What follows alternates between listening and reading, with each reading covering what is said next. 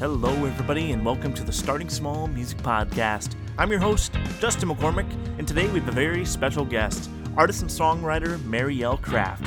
Since leaving her full time job as a teacher to pursue music, Marielle has quickly made strides in the music industry, touring all across the country to releasing several successful singles, including my favorite, Second Coffee, which she's going to tell you guys the story of how she wrote it right now coming up in this interview.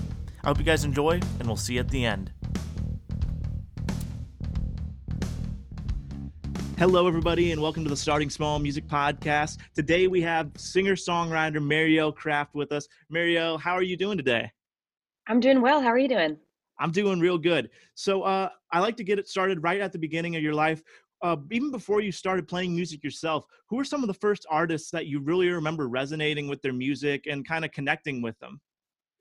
Absolutely. Um, of course, number one, Taylor Swift. That's the reason why I started playing guitar and writing songs. Definitely Taylor. But I also really, really loved Colbie Caillat growing up, like through middle school and high school. Her breakthrough album is like still one of my faves of all time. And of course, the Continuum album by John Mayer is like top notch. Um, and I don't know, I guess probably like NSYNC when I was like really, really little. Um, Wow. but I, but definitely number one is Taylor. Wow, that's awesome. So, did you grow up in a music family, or uh, like was anyone playing instruments around you when you were growing up? Actually, no. My family's not really musical. They love music, but they don't play, they don't really sing. Um, and I feel like a little bit of an anomaly in that way, but I started taking, I took like two guitar lessons in eighth grade because I, at 13 is when I got my first guitar. Um, after I saw Taylor Swift in concert at 13, I was like, I need to do this. Um, and so I took two guitar lessons and hated it. Did not want to build calluses on my finger, did not want to practice. Um, and so I kind of didn't really pursue it until I turned about 16. And I met some friends in high school who were really good. And I was like, okay, I want to hang out with them. I should probably get a little better. So that's kind of where I learned how to play was with friends rather than family. so, And uh, um, you picked oh yeah so you picked up the guitar around 16 uh like did you was there a process of like just learning the guitar or were you always uh like a big lyricist from the beginning like were you always kind of like writing poems and putting melodies to the chords you're playing as well I always enjoyed singing. I knew that I could carry a tune, but I didn't ever consider myself like a singer. I just thought it was like fun to sing in the shower and in my car. Um, I enjoyed writing. English was my favorite subject in school, and like essay writing was a strong suit of mine. But I never really tried to like write real songs. You know, I, I, I remember actually the first song I probably wrote was freshman year of high school. I'm actually just remembering this. We had to we had to memorize the preamble of the Constitution, oh yeah. and I remember that I put it to a tune to like try to remember it, and I guess that was kind of the first time that I really like sat down to write words to music, but it was that's so tragic. I mean, I would never release that. yeah That's really funny that you mentioned that because I tell people all the time that's what I did growing up in school. Like just putting us like melodies to like that's the only way I can memorize things. Like even the human body, I remember. So that's that's really funny that we share that. Yeah, so funny. And honestly, it really helps. Like, I ended up becoming a teacher, and in my classroom, I would use the same strategy with my students, and they would honestly like latch onto it. It was great. Wow. So during high school, were you just playing in private a lot, or with your friend group? Did you guys kind of play out around town or anything like that? They would play out a little bit. I only did it really my senior year. I like knew honestly six chords, so I would have to like only play the songs that I could feel confident in knowing, like really Taylor Swift and John Mayer songs, if we're being real. hmm Um, but mostly it was just like in their houses, in their basements, stuff like that. We would just like jam, and really mostly jamming would be like me jumping in sometimes on four chords, and otherwise like sort of just singing because they would shred. I mean, they were like really good. Um, but but yeah, it just it just put me around music, which was so important for me at that age. So leaving high school, you uh, went on to, like you said, uh, you went to school to be a teacher and went on to be a professional teacher for a while. Going through school, like, were you still playing music? And could you have even even said, like, your freshman year of high school, would you think you'd be doing music like professionally, like you are now? Probably not, no. And a lot of them are doing it professionally, which is very cool. We're kind of all doing it now. Um, but yeah, in college was really when I started actually writing songs. Um, I was an elementary education and English major, so I was doing a lot more writing. Um, and for me, that started translating into writing songs because, you know, college, you're going through so much change. I had my first serious relationships in college. I was away from home. I was studying abroad, all these things I was trying to process. And so songwriting just sort of became a part of that process for me. Um, really, it was just me playing for my roommates and like my dorm mates. Um, it was never something I was pursuing as a per- career at all. Um, but it was something I really enjoyed. And so I just kind of sat in that um, and then it took off after actually post grad, like while I was teaching. Gotcha. So, what made you uh, leave your job as a teacher and like come to Nashville to pursue music? Was there like a certain instance that like totally comes to mind? Yeah, actually, um, there's this fundraiser dance marathon. Have you ever heard of Thon at Penn State or yeah, yeah. like kind of like those like 12 to 36 hour like marathons where students are raising money for cancer research during that time. So yeah. Delaware has their own version of that called U Dance, mm-hmm. and I played that a bunch um, while I was a student, and have played it a few years since graduating. Where basically at the stadium they like have this 12 hour dance marathon. They have performers all throughout the day and like different events and stuff like that. And so when I graduated, I had put out two of my own songs that year. And so when I was asked to play at U Dance, I played one of my own songs that year. It was called Test Drive. And I taught the audience the call and response chorus of Test Drive. And there were like 5,000 people in the stadium at the time. And that's the biggest crowd I've ever played to still. Mm-hmm. Um, and I was like up there with just my guitar. And I was like, okay, I wrote this song. Let's see how it goes. And um, and 5,000 people like sang it back to me after I taught them. And that feeling, that rush was like the most incredible feeling I've ever felt. And I was like, wow, I have to go back to the classroom tomorrow to teach grammar. This is so humbling. Um, but for me, like that, just having experienced that rush and that feeling and that, like, honestly, like adrenaline of words that I wrote, people singing back to me, I wanted to chase that as long as I could. Um, and so that planted the seed. That was March of 2018. And so I finished out that school year till June. And that's when I decided to pivot from teaching to doing music full time. Wow. So also in 2018, I saw that you actually did a TEDx talk, like, and this is just at the start of your career, and you were already very uh, into like staying true and writing like honest lyrics, and you gave your speech about that. Can you talk about what it was like to give a TED talk? That was such an honor. I've watched TED talks my whole life. Um, yeah, me so too. I was asked to do a TED Talk at Firefly Music Festival um, that that summer, and um, yeah, I give a TED Talk just about why I think the artists that resonate the longest in their careers are the ones that write most authentically to their lives. You know, people like Taylor Swift, like Julia Michaels, you know, these people who are like Joni Mitchell, who are like so true to their own story, and why I think artists should lean into that more, and why I lean into that more. Um, and yeah, it was honestly, it was such an honor. And it's still something that I'm really proud of and still a video that people find and they're like, wait, tell me about this, you know? So it was a really cool thing to put on my resume. Totally. And I'm, you're talking about a lot of like artists and writers that really stay true to themselves. And I think uh, you're, you're talking about John Mayer. And it's really funny to me because when I first heard your song Second Coffee, I thought that was such a cool, clever lyric like John would use. It kind of is like a, his lyric I, I still keep your shampoo in the shower in case you want to wash your hair. That's when i first heard second coffee that's what i uh, thought about. So it's really cool now hearing that john is like a big influence to you.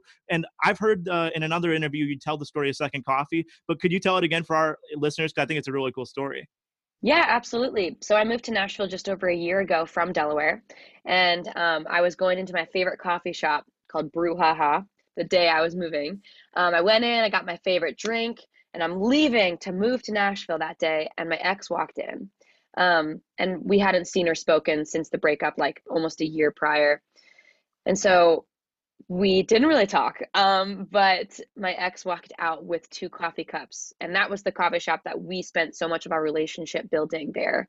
Um, usually we would go on Sunday mornings. It happened to also be a Sunday morning, and my ex is walking out with two cups. Obviously, one is not for me. Um, and so that was my last impression of Delaware. And so basically, like, I drove the 12 hours to Nashville, kind of formulated that concept in my head. And like, it just like really sent me a little bit into a spiral, not in a way that I was like missing my ex, but more in a way of like, wow, it's so crazy how one small observation can trigger so many questions and theories.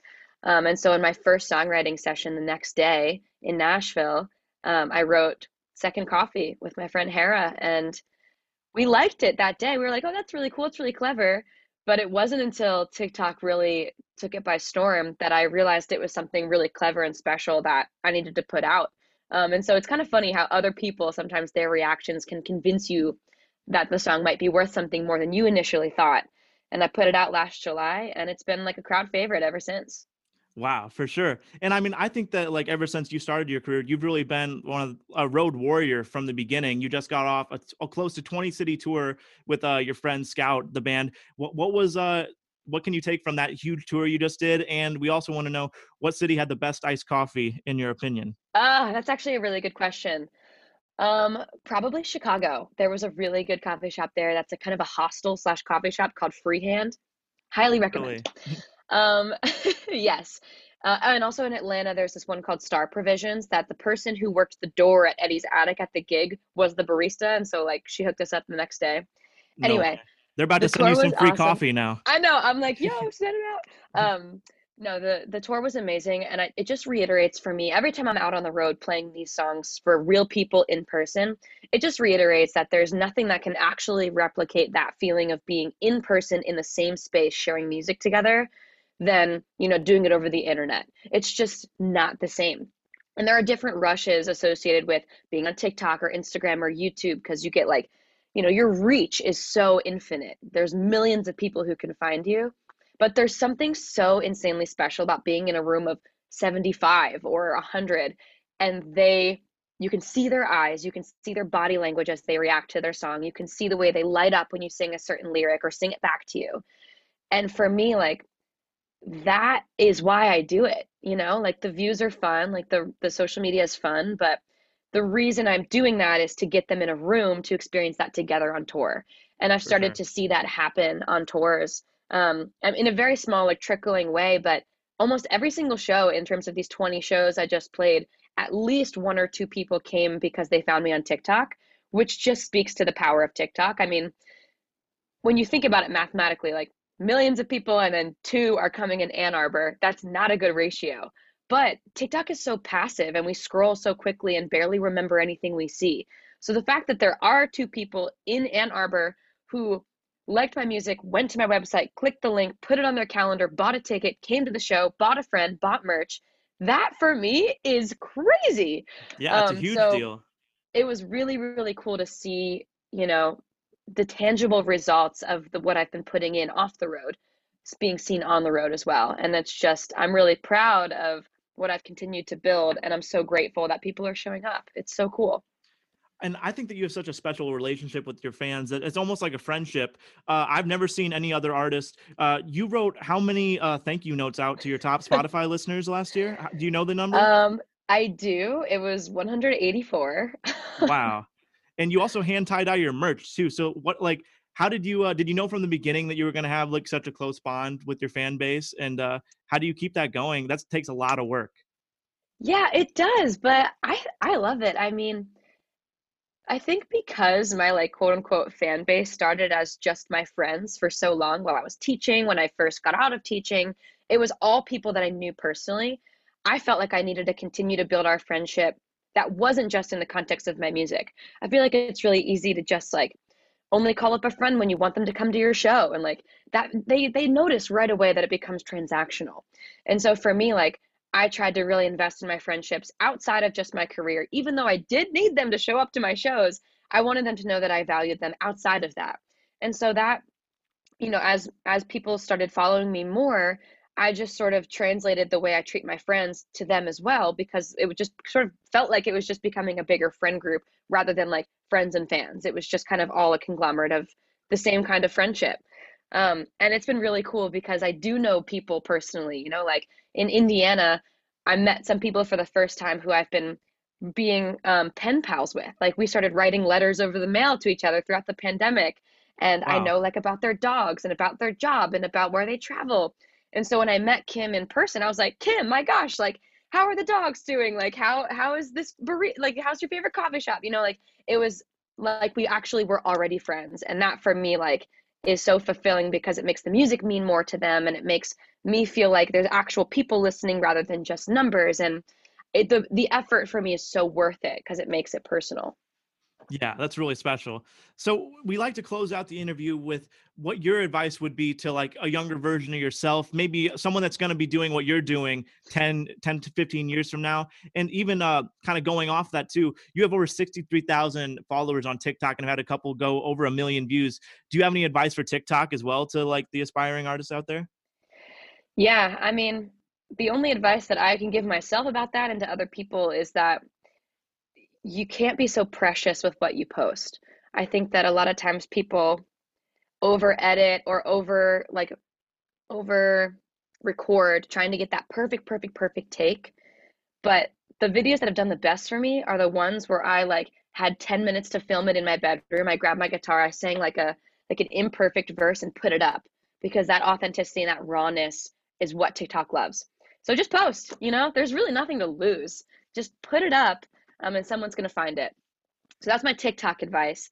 My advice to my younger self is probably don't be afraid to build the calluses at 13. Just do it, you know? Like nobody's going to do it for you. So go stick with guitar lessons, try things out. Don't be afraid to show other people your work.